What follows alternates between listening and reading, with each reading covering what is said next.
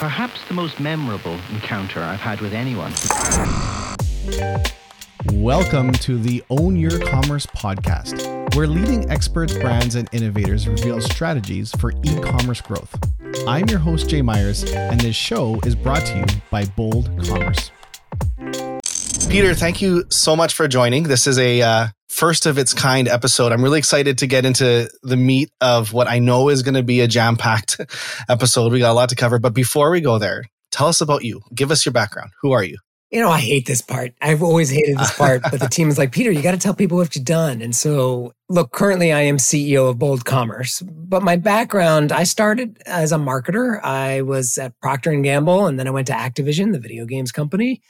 And then, sort of a long time ago, I went to Intuit, and at Intuit, I had a whole bunch of jobs. I was there, you know, over 10 years. So I was Intuit's chief marketing and product management officer. I ran the Quicken business and I had a bunch of other jobs sort of within that. And then I went to PayPal, had a great time at PayPal. I was PayPal's most senior marketer for a while. And then I actually ran PayPal's largest P&L, which is their uh, North American small and medium business P&L. Spent time at First Data, where I was their SVP of SMB product and, you know, I've had my own startup and I've done a bunch of other things. I was CEO of North America for Xero for a while and other things like that. But I think the way I tell people to think about me is yes, I've been a GM now for much of my career, but I grew up as a marketing and product oriented person. So I sort of come from that point of view. Mm-hmm. And there's different types of CEOs. There's very product mind CEOs, and then there's CEOs that are sales oriented that don't really focus on products. It's all sales. And then there's marketing mind. And I think that's something I have come to actually really appreciate about you is the way you think about go to market and positioning and because often that's kind of farmed out and to think about that right from the top down i think affects the whole company so i'm not going to go any further until you tell me a crazy fun fact about you though because i want people to know that like you're a super interesting person and i feel like every time i'm on a zoom call with you i learn some interesting thing about you that I end up telling my wife late. And I'm like, you know what Peter does for fun on weekends? Or like, did you know there's different types of card games? Some are called tricks and some are called this. And like, anyway, there's, there's always something I learn about you. What do you want to share as like a fun fact? I am basically the entertainment industry's dream customer. Look, I love movies and TV shows. I play board games. I love video games. I read a lot. I listen to music. I'm sort of a massive music fan. And so basically, if it's entertainment oriented in some way, shape, or form, I probably do it in some way. And so I always think through, and people are like, well, how do you do all that? And the answer is, well, I can't do it as much as I want. but but I do it all and and yeah right and so you were talking about board games obviously I, I love playing board games and I've got a good board game group of friends but if it's entertainment oriented, that's me. All my hobbies are indoors. I don't go outside. One fun fact about you that I appreciated was a week ago or so, you were talking about this gaming group that you went to go play games with. And we were talking about the different types of games and like the trick types of games or something. And someone on the call said, Well, what's your favorite game? And you said, I actually didn't go for the games. I went for a specific person I wanted to play against. And I found that really interesting that that was the angle. It's not about the game. It's about the competitor and who it is. And that's the way your brain works. Like it's not. Yeah. And in this case, it's not even the competitor. It's that, you know, the beautiful thing about board games is that you're sitting with people and hanging out with them. And for me, it's about the companionship. I barely remember if I won or lost a game 10 minutes later, right? Like for me, it was, yeah, I went to this board game convention and there's one guy there who I only get to see once a year pretty much at this board game convention. And he brings all these really interesting games and he's a really interesting guy. And it's just sort of fun to hang out with him. And as he pulls out these games that he bought that are only available in Japan or something like that. And we play together and with a few other folks. And for me, that's the joy of playing board games is that sort of level of companionship and friendship that comes out of it, even for somebody who I really only see once a year. Yeah. It's like when I golf, I couldn't remember what I score after, but it's the game. So, with all that wide ranging background of career and personal life, what brought you to Bold and why did you decide to join Bold? I came to Bold because I thought it was onto something and could be a massive business. And I thought I could help it's really the combination of those two things for me, right? Is the do I believe in what it's doing and who it's serving? because that matters a lot to me, right? Sort of like, who do I serve? I think about that sort of every day. Who are my customers? Do I care about that customer? If I don't care about that customer, then I really shouldn't be in that business, right? And so when I was looking around for my next thing and I started talking to Bold, I love who Bold serves. I've worked with that type of customer for many, many years, decades at this point. And I thought that the way Bold helped them was different from everybody else and had the potential to be an absolutely massive company because of that. And then I liked the culture and I liked the people that I met, including you. And so, you know, you take the, it serves people I like. It's a product that I think is different and could be really big. And then I like the culture of the company. And then you add the, oh, and I think I can help, meaning the strengths that I have match what this company needs. And that was why I joined Bold let's dive into that for people listening saying, well, okay, well, what does Bold do then? What's the mission of Bold? How do you sum it up? Well, Bold has two divisions, and you have to think about it as two divisions. The first division is where it was originally born, which was one of Shopify's best app developers and biggest app developers. And we still have a great Shopify app business today that is awesome and serves a ton of small and medium businesses and even some larger ones incredibly well. And then the second division, which I think is the one we'll probably talk about most today because it's really sort of the exciting future that we have, is all around checkout and how do we completely revolutionize checkout for e-commerce. And I use that word revolutionize. Like I, as soon as I said it, I was like, oh my God, there's a guy who's going to talk about revolution. But I really believe that what Bold is doing in the checkout space is revolutionary and that's part of what makes it so exciting. But it's a different division than the sort of the Shopify division. I always sort of separate out the two. Yeah, and I agree with your statement that we'll focus a lot on checkout on this one because I think that is uh, an area that we are trying to innovate in, and I think it's new territory that people. I think someone listening, why should they even care about checkout? Like, isn't checkout just something that collects your credit card and your address? Like, why does it even matter, right? Yes, and it matters a lot. So, where do you want to start? Where, where should we start? Well, okay, let's start with what is the state of checkout as you see it today? It's a disaster. It's terrible. No, the state of checkout is embarrassing. I mean, honestly, as an industry, the state of checkout is embarrassing. And here's why I say it is so embarrassing it's fundamentally personalization has been one of the driving factors of e commerce for the last, what, 10, 15, 20 years. And it started with search, right? Started with sort of like the personalization of sort of Google search. And then everybody's like, no, I want better search for my e-commerce site. And then it was, how do I personalize the homepage? And now it's migrated to how do I personalize those are my category pages and my product pages.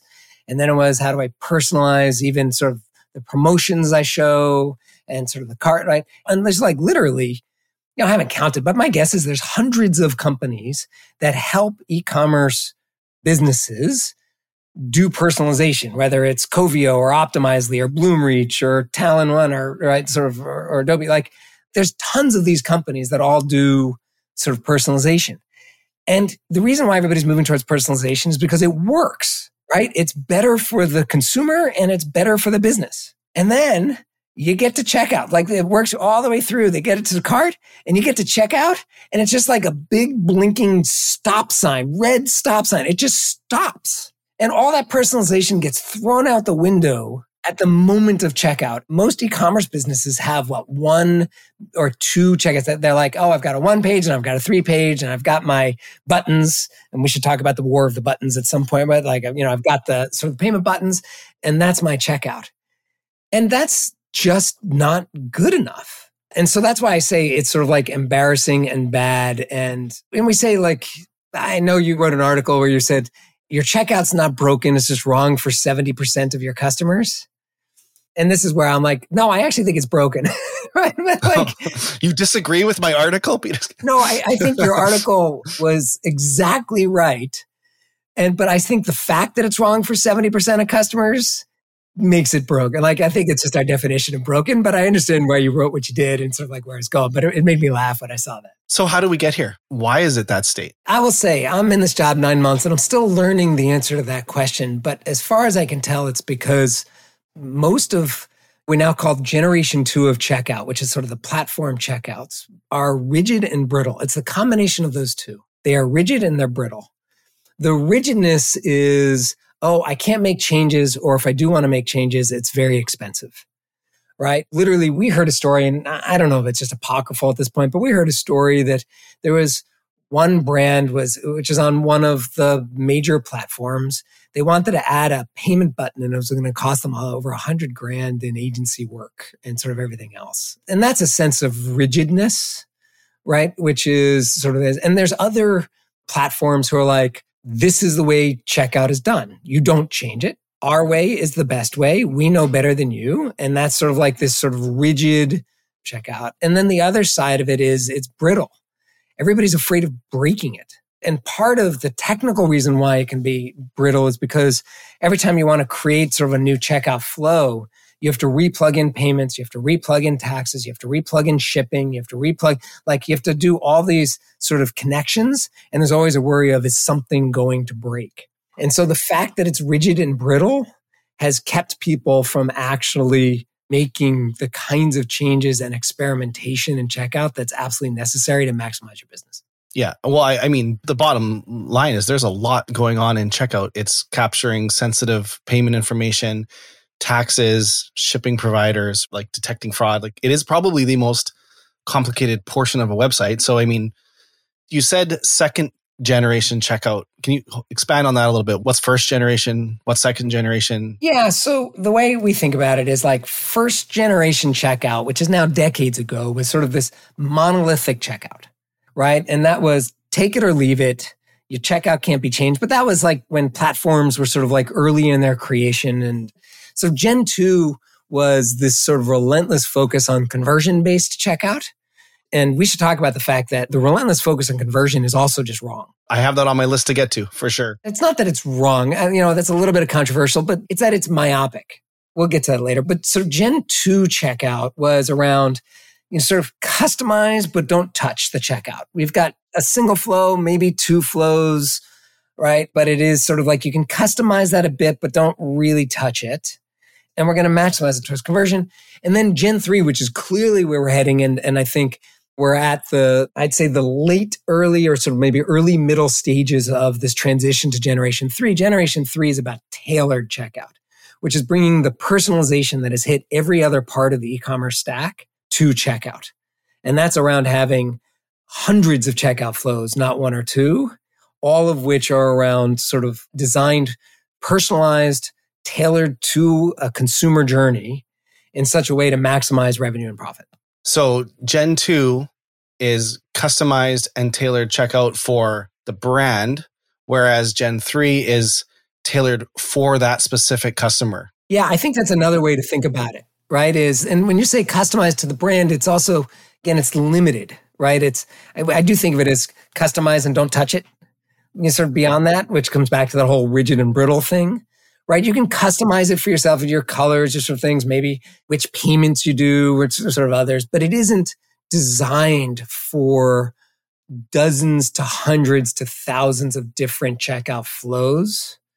And that's like the key difference, which is you want dozens and hundreds if you are thinking about it from a consumer standpoint. And how do I personalize this for an individual consumer? And that leads you to sort of create lots and lots of different checkout flows. So maybe explain that a bit because why isn't there, if you're a beauty brand, isn't there a perfect checkout for a beauty brand? Like why would they need different flows? The best way is let's actually use examples because I think examples are the easiest thing. So I was abusing the relentless focus on conversion a little while ago, but let's give an example where conversion matters, right? So, okay, UJ, you're sitting in the car your wife and kids run into the store, whatever sort of store it is, and you're just sort of like sitting in the car. You are now bored. You pull out your phone, you open up Instagram, TikTok today. What are you typically doing? I'm guilty. Instagram. Okay. So you're on Instagram, right? And you're just basically doom scrolling through Instagram because you're bored. And what, of course, what do people do when they're bored? They shop. We have all sorts of research now when people are bored, they shop. Okay. So you see an ad that actually works on Instagram, which is awesome. That happens a lot. You're like, oh, I want that.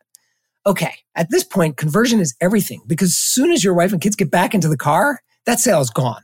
So it's all about speed. Now, what is the typical checkout flow today? Or what is actually the typical flow? The f- typical flow is you click on the ad, it goes to a product landing page. You then hit add to cart on that product landing page. You then hit go to cart. Once you're on the cart, you then hit checkout. That's like the stand flow. And if they're good, maybe they'll have some of the buttons from the button war, PayPal or Apple Pay or Google Pay, or maybe they'll do a one page checkout. Or if they're not very good, they'll do a three page checkout on your mobile phone, right? Okay. Now let's talk about what's better than that in the same scenario. I click on the ad or you click on the ad, you go to a product landing page and embedded in that product landing page is a one page checkout. Now, what's even better than that? A checkout flow where you click on the ad and it immediately goes to checkout. There's no product landing page. There's no anything. It's like, you know, they want it, right? And you goes to checkout. Now, do I know that this straight to checkout is going to be better? No, I don't. This is why you have to be A B testing it. But this is an example of basically three different checkout flows, all in the same situation, right? Which should be tested and known about sort of this. Okay. Now let's use the exact opposite end of the spectrum when solving for conversion makes no sense at all. You know from the refer URL, which is a mile long, but you know from the refer URL that the person has searched for your exact product. At this point, you know they're not going anywhere. Solving for conversion makes no sense. You want to be solving for average order value. And so the first thing you want to do is try and upsell. And then after you've sort of got them to sort of fully add that to cart, you want to be doing a cross sell and then maybe another cross sell because you know they're not going anywhere. This is the don't solve for conversion. Solving for conversion is actually going to minimize your revenue, right? And by the way, I've got like an example proof of this. I was talking at Shop Talk to a brand, big brand. They have, I can't name them, but let's, they have close to 100 websites globally. So they know what they're doing. They had a technical problem with one of the really famous one click checkout buttons. I don't want to throw shade, so I won't say sort of which one, but they had a technical problem. They had to pull it down. Revenue went up.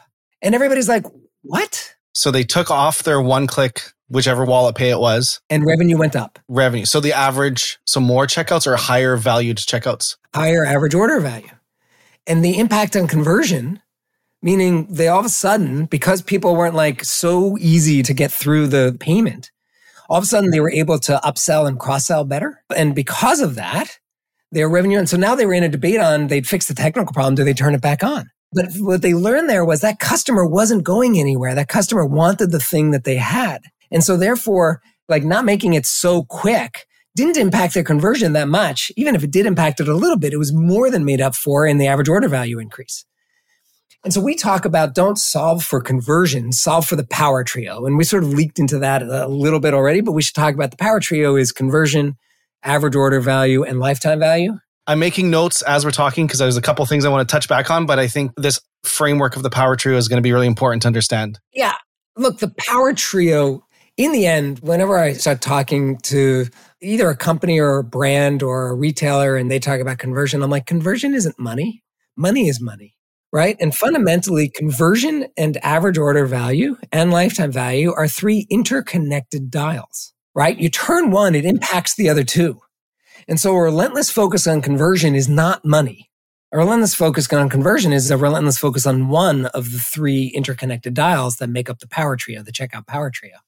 And so this is where we again come back to the way the industry even sort of talks about checkout doesn't work. It isn't right right? I mean, because it isn't just about conversion and it never has been. And as soon as you say this, everybody's like, well, yeah, of course, average order value matters.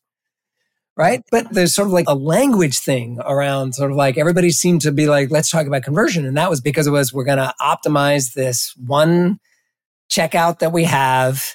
We can only optimize it one way. And so the way we're going to optimize it is for this checkout. So we can say we've got better conversion than our competitors. And like, and that's just not right right? And so that's sort of the power trio and creating these checkout flows to help you optimize the power trio on a per consumer basis. That's Gen 3 checkout. That's tailored checkout, right? Where you're tailoring it to the consumer. And every time you just continuing that personalization journey. The way I see it, to your examples, you gave the example of someone coming from a long tail Google search, you know, they're spearfishing a product it could also be that customer is a logged in repeat customer who's bought 12 times from you in the past. You don't need to rush them through checkout. Like that's the same thing as in a retail store. Imagine you add something to your cart and someone comes right there with a wireless credit card thing and say, want to pay now? Want to pay now? Want to pay now? Like no, I'm shopping. I'm adding more stuff here. Like I come here every week. This is where I do my shopping. Like you would lose so much money if you gave them the option to pay when they just added a loaf of bread into their basket. That's funny. I haven't heard that analogy. I love that analogy. I've not heard that one, and I think it's totally right. And I went through this actually just happened to me last week. I saw an ad on Instagram for a book from Chapters, and I wanted to buy the book. And so I clicked to buy it, and it took me to the landing page on their site. This is not just Chapters, a lot of companies do this. And so I went to the site. The book was $19. I added it to the cart. It actually was very confusing to get to checkout because I had to click view cart, go to cart. It didn't actually take me to the cart. Then I got to the cart and it said free shipping at $30. So I'm like, okay. So I went back to look for, and I, I think I was sitting in a car too in a, in a drive through. And, uh, I went back to look for something, another book to get that free shipping. I got called up on the drive through and I abandoned my shopping experience. Then about two days later, I was in bed and some people scroll social media in bed. I kind of or shop or do something. Anyways, I remembered, oh yeah, I was buying that book and I'm laying in bed and I go back to chapters. I add the book again. I found another book to make it over free shipping. I got to checkout and they have no wallet pays. And I didn't have my wallet on me. And for some reason, I do have my credit card stored in my phone, but their checkout didn't pull in maybe the way their checkout was labeled, didn't pull in the credentials. So I threw my phone on the desk and I didn't place the order. So I abandoned my order twice because it wasn't optimized. But if that first time I would have clicked on it, it would have taken me directly to a checkout with an accelerated pay. I would have bought it in a heartbeat, but I ended up not buying it twice because of it. And this comes back to again, how do you personalize that checkout? Right. So I'm immediately like, okay, how do we test? First thing I would test is don't show the free shipping at $30 message. So I've got all these signals. I know what device you're on. I know you're on a phone. I know you've come from an ad for that product, right? Now all of a sudden I've thrown you back into this shopping mentality of I have to go find 11 more dollars because uh, otherwise I'm going to miss out on a deal. When you would have been probably totally fine paying the extra three or four dollars for shipping if you didn't know that there was a deal to be had, right? And so that would have been an interesting test. The second test I would have run is okay, it wouldn't have been at $11, but it would have been pick one of these extra five books and you will get free shipping, right? Because now all of a sudden that's an upsell. And I've sort of like got an upsell in the thing. And I don't know if that would have worked better or not. So again, there's experimentation in the checkout that they're not doing that they could easily do if they had something like Bold. I'm just going to sort of say it. If they had something like Bold, they could do anything like that and then sort of like test out the different flows to see what works. Yeah. If they would have said, here's three more books related that if added, you get free shipping, but it didn't. I had no idea what other book to get. I ended up searching. My daughter's 10. She needed another book. I saw the next day when I came back, I searched like good fiction books for 10 year old girls. And then I went down this rabbit trail, but then I ended up not buying it. Exactly. Right. So the deal actually dissuaded you. Think about the purpose of a deal is to get you to do something. And here it was dissuading you because it wasn't personalized. It wasn't thoughtful. It is a great example of Gen 2 checkout as opposed to Gen 3 checkout, right? It's not personalized at all. It's sort of like, here's our best guess, generalizable thing. It's wrong for 70% of customers. Gen 3 checkout would have been I come from that Instagram ad, I get sent through an accelerated checkout. But if I'm shopping that store, looking at different categories, show me the upsells, show me the deals, but it was very different on that wallet pay where the revenue went up, I heard a similar example and the brand, I don't know if it was, maybe it was the same person you're talking to, but one time I ran into the same thing and they discovered their average age of their customer was like 60 and older. And what they found out was elderly people are often afraid of wallet pays. It feels scary to buy with one click where millennials, it's no problem. Like they're used to it all day long. Like scan my thumb, pay, scan my eye, pay. But my mom, who's 70 years old, if it's one click, it's scary. Like, what is it charging? How do I know how much it's charging? Is it going to ship to the right address? Don't I want to see all my shipping options? Like, because they've never done it before. So they actually found that having wallet pays, if your demographic is like 65 and older, it affected it too. Yeah. Well, and here's the thing, right? Like you shouldn't have to decide, oh, my generalizable demographic is this. You can get signals around the age of that particular consumer in that particular shopping journey. And based on that, change your checkout. based off of the personalization of the consumer, which is what you do on the rest of the site, except in checkout. It's again, it's just this insane thing. Because again, lots of sites are going to have people who are 20 and who are people who are going to, who are 70. And so don't like, and again, like you don't want to solve for the minimum sort of worst generic average. You want to specialize it, personalize it for the person. If someone were to tell you there's one perfect product page, this is the ultimate converting product page, you would laugh at them. You say, well, no, not if I sell beauty products or if I sell consumer electronics or if I sell hardware. Like there's just different pages. And it's the same thing for checkout.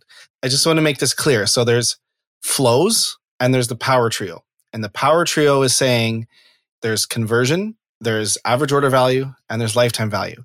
And you can dial them up or down and then to dial one up, you use a flow to dial up conversion. So the flows are what you're using to turn those dials. Absolutely right. And there's no limit to flows. There is almost everywhere else, but like the thing that Bold is driving is the fact that you should have an unlimited number of flows. So obviously sort of based on the amount of traffic that you have, but that your checkout should be tailored to that consumer. What's a flow you're really excited about? There's actually two in particular that I'm very excited about. One is checkout without the whole rest of the conversion flow, right? So we've got some companies who, okay, let me give you two examples. One is video. So right now we know that the rise of influencers over the last X number of years, right? That was the startup that I sort of did was uh, sort of in the influencer space, the creator space, the idea of basically video selling checkout on video selling is still quite awkward. And what we have done because of this sort of Gen 3 checkout is you can now bring checkout straight to the video. And so there's this awesome demo of basically a drawer. So when you're watching the video, right, you can pop up the drawer and the product that that person is, is already in the checkout. There is no product page. There is no anything. The whole product page is the video. That's all point of the sales video. And so popping up that drawer and then just sort of checking out right then and there which is sort of this idea of bringing checkout to multiple places. Another variation of that is putting checkout in an email, like directly in the email, you just put the checkout, right? Instead of the, hey, you abandon your cart, come back to your cart. And so whatever, it's like, imagine, hey, you abandon your cart, check out, like right in the amount. So this concept of bringing checkout everywhere, that excites me a lot. And I, I think we're really early in that. And I think there's some very interesting experimentation that is happening that can be quite powerful and make people a lot of money and make a lot of consumers really happy. And then the other one that I'm really interested in is sort of a conversion to average order value transition, which is you solve for conversion quickly, meaning you get the person to buy the thing, but then you immediately pop up. Do you want to add something to this order? And that is tricky today, right? Because what you're doing is fundamentally, if they say yes and they choose to add whatever it is that you popped up, you're doing a second hit to the credit card. But for the merchant, it's in the same order, meaning they want to ship once, do sort of like a single ship. And again, we enable that now. And I think there's a lot that can be done there, which is just add this to the order for the merchant. They can still ship it all at once, but it's multiple payments because you're solving for conversion. And again, this experimentation around how to maximize the power trio, I think those two are super interesting to me. I'm going to say a couple that I really like. And I would actually encourage anyone, we never are salesy on this podcast ever. This is the only time I'm going to take advantage of it. But if you go to boldcommerce.com slash demos, or you just go to our main page and click see tailored checkout, there's a whole bunch of examples and more are getting added all the time because it really is limitless. But I think that there is a huge opportunity in print media. I'm seeing a lot of brands we're overloaded with digital advertising and emails. But when you get something in the mail, there's a lot of stats that like the average print flyer stays on a counter for three weeks before it gets thrown out. It's seen multiple times. You can't just click spam when you get like a five by seven postcard in the mail. You have to physically hold it in your hand. But the challenge has always been you can put a QR code on there and take you to the website. That's pretty good. Or you have the URL maybe you're even awesome and you have a coupon code where it's like use this coupon code to get some special offer but what if you just scan the qr code and it adds maybe a bundle of products it's a spring lawn care package that you need fertilizer seed a number of things that with one scan it adds all three at a 20% discount the person doesn't even have to enter a code and it's just an accelerated payment, I can, with one click, purchase everything I need for my spring lawn care package. I think we're going to start seeing brands really take advantage of that flow just because right now there's a opportunity to take advantage of print. Like my email is overflowing with spam emails, but my mailbox isn't. People have gone away from print because they think digital is the future, but now brands are starting to realize that there's a big opportunity for print. So that's one.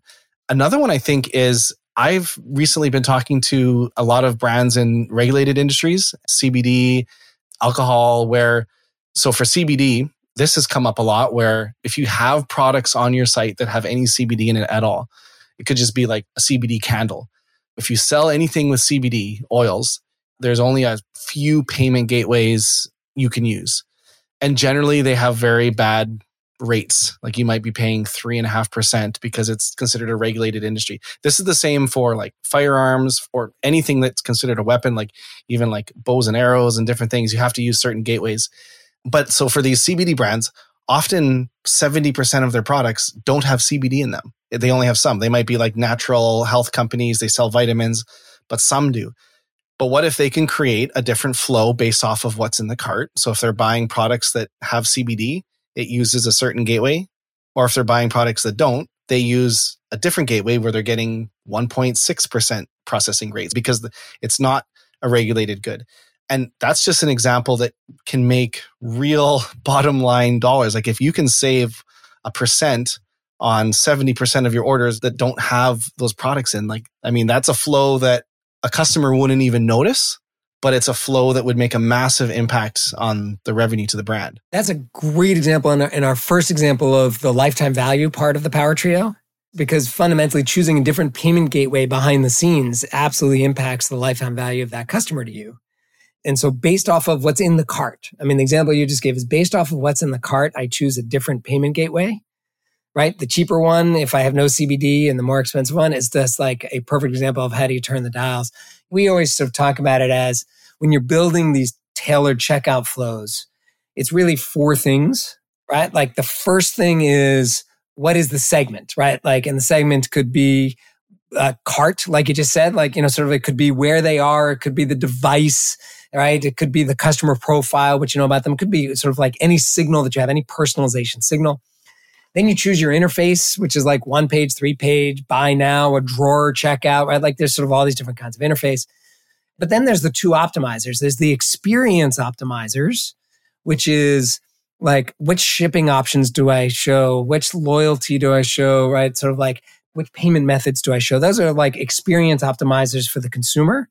And then you've got your business optimizers if you're the merchant or the retailer, where it's like, oh, what payment gateways or what tax providers or what shipping carriers do I want to push somebody to certain shipping carriers because I'm incented or to certain payment buttons because I've been incented by them, right? There's all these other kinds of things that really impact the bottom line. You can build these tailored checkout flows where you take your segment, you take your interface, and then take your experience optimizers and your business optimizers, and combined, that's what makes up sort of these checkout flows. And the mixing and matching is all the A B testing that you want to do and is unbelievably powerful. Here's one that gets me all the time. This is like a pet peeve of mine. Brands have buy now, pay laters. And there's Zip, there's Klarna, there's Affirm, there's Sezzle. I guess Sezzle's part of Zip now. And there, there's dozens of them.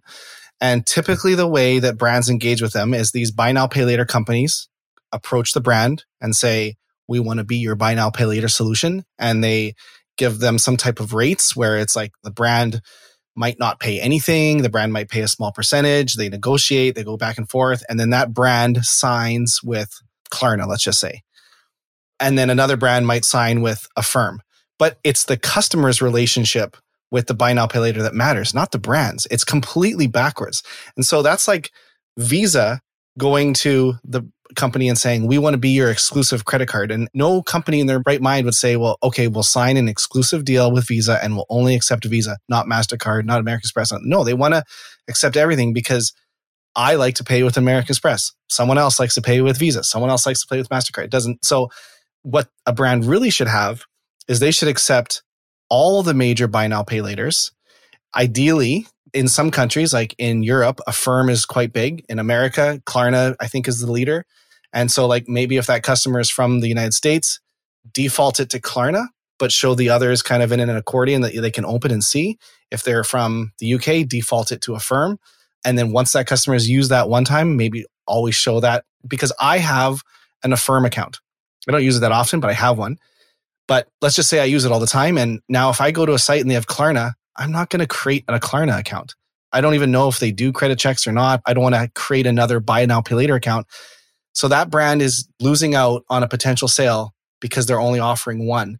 And that's something that would be very easy to solve in the payment optimizer category. And so, like, it's a small thing. And sometimes we talk through it really quick, but it's a powerful, powerful thing for conversion. The button war is a big deal. Right? I mean, you think through, right? Like, we are in the midst of the button war. So you think through what are all the buttons that you could potentially have on your site, right? I've got PayPal, I've got Apple Pay, I've got Android Pay, I've got Amazon Pay, I've got MasterPass and Visa checkout and American Express Express checkout and Chase Pay. And, and that's just the ones off the top of my head. I'm sure I'm missing a bunch, right? And then we haven't even touched all the buy now, pay later ones that you just read. And then I've got pay with Klarna, pay with Affirm, pay with like, you know, sort of all these other buttons. And you sit there and it's like, well, am I just going to show them all? Which ones are best? Again, this should be experimentation. You would never do this in anywhere else on your site. It would all be personalized like to the customer or based off of the signals that you have on that customer around sort of like how do you make it sort of clean and clear for them to see? And so you want to have this balance of choice but we know that too much choice also overwhelms and makes the page look cluttered and people don't know where to find. And then they're looking for one, but they can't even find it because you've got 13, 15 buttons sort of, you know, sort of listed. And again, all of this should be fully testable, but isn't. And again, you sort of say, why isn't? Well, because rigid and brittle. Gen 2 checkout is rigid and brittle. Everybody's afraid of, oh, if I turn this on or I turn this off, if I add this, something's going to break right? And again, the way something like Bold, the, way we're architected, you just plug it in once. And then anytime you want a new checkout flow, it's just there. And so companies don't want to add the three or four buy now, pay laters, partly because they have to do all the work to integrate them. Right. And so the TCO is just doesn't make sense, right? The total cost of ownership, it's just too high. And so, so they don't do this. Whereas if you go with a bold, right? Like and I keep saying like, but the truth is, this is what it is that we do and why what we do is really amazing is it all comes with. We've already done all those integrations. And so you just integrate both and then you get access to all these and you can turn them on and turn them off and experiment and learn based off of the signals that you get. Because the button war is insane right now and it's only getting worse, right? Because more and more people want their buttons. Yeah, I've been on sites where it's a wall of wallet pays. Choose your payment. Yeah. Talk a little bit about who Bold integrates with, like as far as platforms, but then I also want to talk a little bit about composable commerce, what that means, how that plays into checkout I know you talk a lot about defining checkout as a category, and it hasn't always been that way. Sorry, I don't want to ask too many questions before get here, but where does bold checkout work? And then let's go into composable commerce and what that means. Okay, checkout is a category, right? And if you think through let's just start with what makes up any e-commerce platform, right? And any e-commerce platform, you could argue around like the buckets that I'm using, but it's roughly you get like, you have to have a product catalog. You have to have an order management system. You need a content management system. You've probably got CRM, promotions, search, pricing, and checkout, right? Like these are the things that sort of like make up a commerce platform. And if you think through a lot of those have already become what I consider to be categorized. Search clearly is, right? CMSs. Clearly, like we could talk, what are the CMS companies? What are the search companies? What are the OMS companies? Right? Who helps me create my product catalog? Right? There are companies for all of us. And now what you're seeing with somebody like Bold is there's companies for checkout and all we do is the checkout portion. And this then sort of plays into sort of composable. And so the thing about composable is there's pure composable and then there's partial. Like composable is a concept, which just means I don't have to have a single monolithic platform. And you could go full MACH composable, right? Which is I'm not going to have a platform. My platform is going to be I've stitched together the best in breed across all of them. And if that's the case, you're going to choose bold because we are the obvious choice. We're the leader in sort of like pure composable. Bold checkout is the only MACH certified. So yeah, we are the only MACH certified checkout when we were MACH in its first year of existence, right? And so and so we've been sort of like a part of that movement. But then you say, okay, what's the partial? And, and we talk about it as don't replatform upgrade, which is you can start a composable journey. You don't have to go full composable right out. That can be kind of scary, actually. Right. But what you can do is start a composable journey. So, as an example, we have a customer, I'm not allowed to talk. They're really big, right? Sort of like a very big customer. They're on uh, Oracle Commerce Cloud today, right? And they wanted to sort of start down the composable journey. And they said, we're going to start with checkout. And so they're they're integrating Bold today. And their personal belief is that that was the single best place that they could drive quick and large payout to help them pay for any other sort of upgrading that they want to do. They might not necessarily fully replatform ever. They might, they might not. But the big thing is they were able to peel off a very valuable part of sort of what was the platform. They made that part composable and working with Bold, they delivered the sort of the quick gains that they knew they could get. And so I think that's sort of like where composable is moving, which is again, just a really a continuation of history, right? This isn't a new thing. People have peeled off their search for probably what, 15 years, maybe 20, right? They've peeled off their CMS. They've peeled off their OMS. Now they're just peeling off checkout. There's companies that have been composable for a long time, but now it's a coined term. I guess Gartner coined it a couple years ago, and it's the term. That brand you're referring to, I love their approach because typically when someone's going composable, I often see content management software as usually the first step towards it.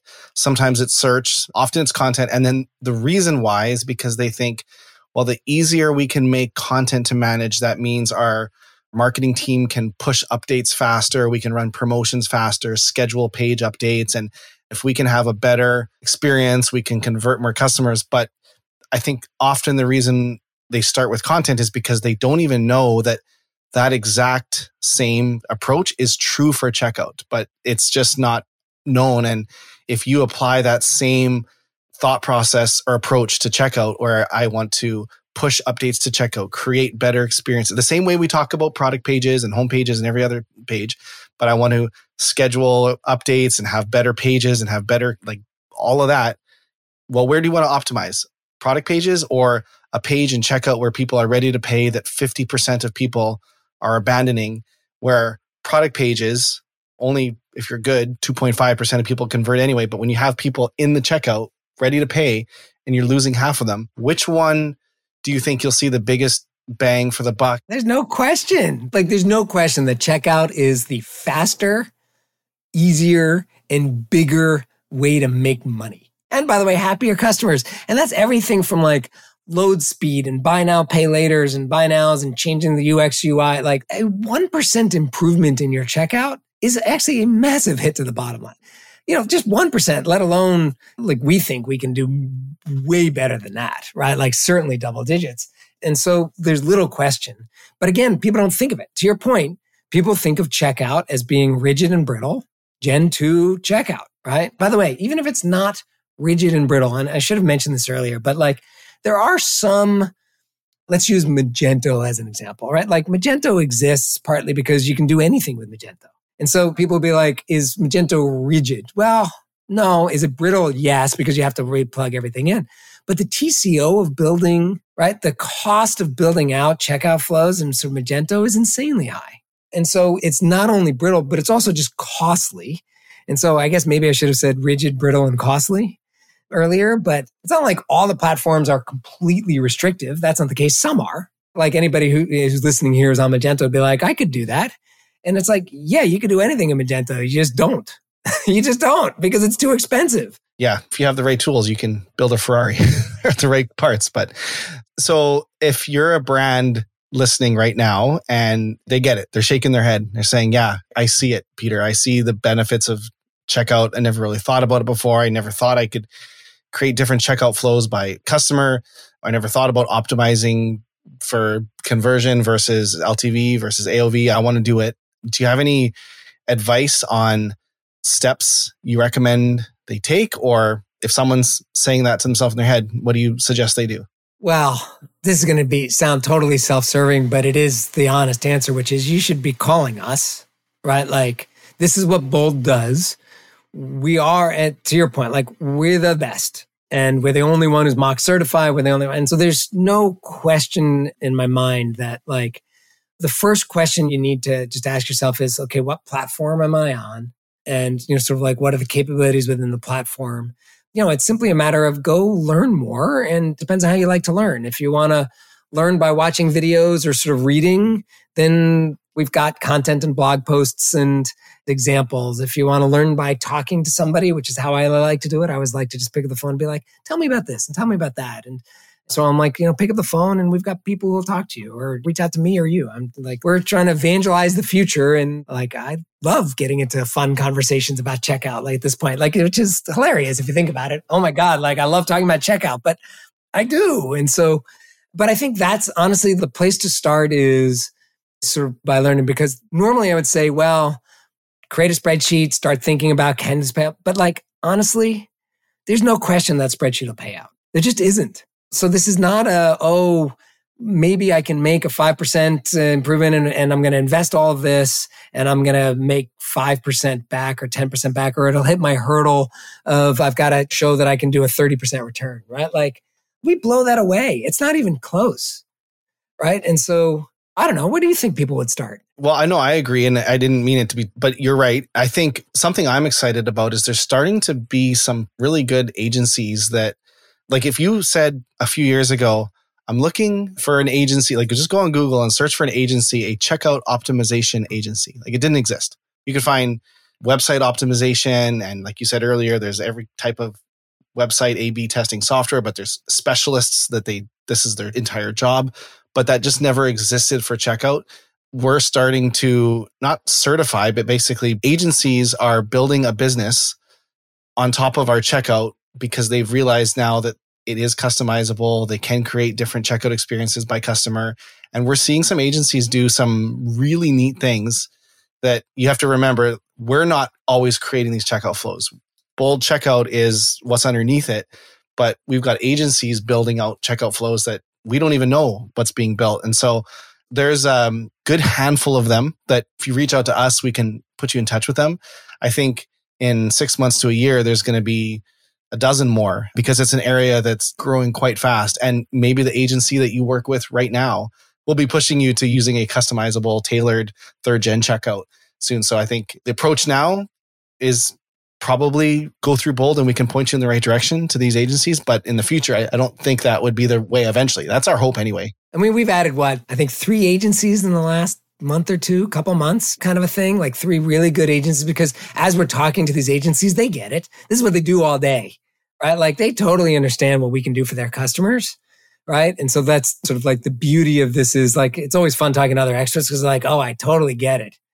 And I have this problem. Can we solve this problem? And it's like, yeah, because it's not rigid and it's not brittle. And based off of the signals, you can go personalize. Let's end with a couple fun, quick questions. I mean, I could talk about checkout for hours with you, but I think that is a really good overview. And if anyone has questions, reach out on it. I'll, I'll put some valuable links in the comments where you can see a lot of different checkout flows. I think getting inspired is one of the big things. Like it's, you don't know what's possible until you know what's possible. You know, like people, I used the analogy the other day, you know, when people rode horses, they didn't want a car, they wanted a motorized or an electric horse. like that's how we think. We think in steps. We don't think leaps ahead. And so I think for a lot, what we're doing is a little bit of a couple leaps ahead. And so we're happy to have that conversation. And I think the inspiration, like I've seen these light bulbs go off in people's eyes when they see it and they're like, holy cow, I never even thought about that, but that makes so much sense. And so it's fun. It's fun having this conversation. So what is the best purchase you've made online and the worst purchase you've made online? I don't know what my best purchases, but I will say, let me give a shout out to two sites that I really like because they sort of fit my hobbies. I like art books. If you remember going back to the whole, right? I sort of, I really like art books. And I would say some of my favorite purchases, maybe not like the best purchase ever, but my favorite purchases are when I get these art books. And there's two art book specialists in the US that I know of. One is Bud's Art Books by a guy named Bud Plant, and the other is Stuart Ng Books. Ing is NG. And so it's Stuart NG. And the two of them, honestly, what they sell me makes me happy. And because I just, you know, I love the creativity of these artists. And so I can just sit and look at art books for hours on end because of the joy that they give me. And so that stuff always makes me super happy. And my worst purchase was when I bought, I forget exactly what it was, and then I got a bead in the mail. like, eh, so it was basically a scam site that, you know, sort of had this thing that I was looking for. I don't remember exactly what it was like a kitchen item, it was like a blender or something like that. It wasn't something as expensive as a blender, but they literally shipped me uh, single bead so that they could prove that they had shipped something. And so thankfully, PayPal protected me and sort of like refunded. But but that is the easily the worst but most memorable because it wasn't like they just didn't ship. It's like I got a bead, like a little teeny bead in a padded envelope. Like it was this sort of insane thing. That's crazy. I've heard a lot of bad ones. One person ordered a book online and but got like a micro version of the book. You would never think when you order a book online to check the dimensions, but it was like an inch by two inches. Anyways, what's your favorite online store? Again, I already sort of mentioned the two, right? It's not like I'm shopping on them every week kind of a thing, but what I get from them brings me joy. Do you have a brand that comes to mind when you think of a great checkout experience? So it doesn't have to be a store you like their products specifically or but just any brands that come to mind that their checkout experience is great.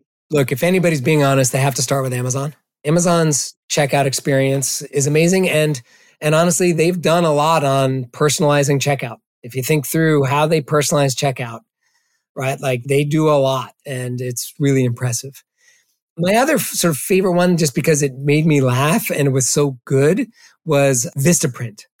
so when I was doing my startup, yeah and I needed business cards. And so I, I went to Vistaprint to get my business cards.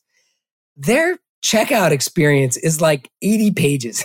I'm exaggerating, but here's the thing that they know.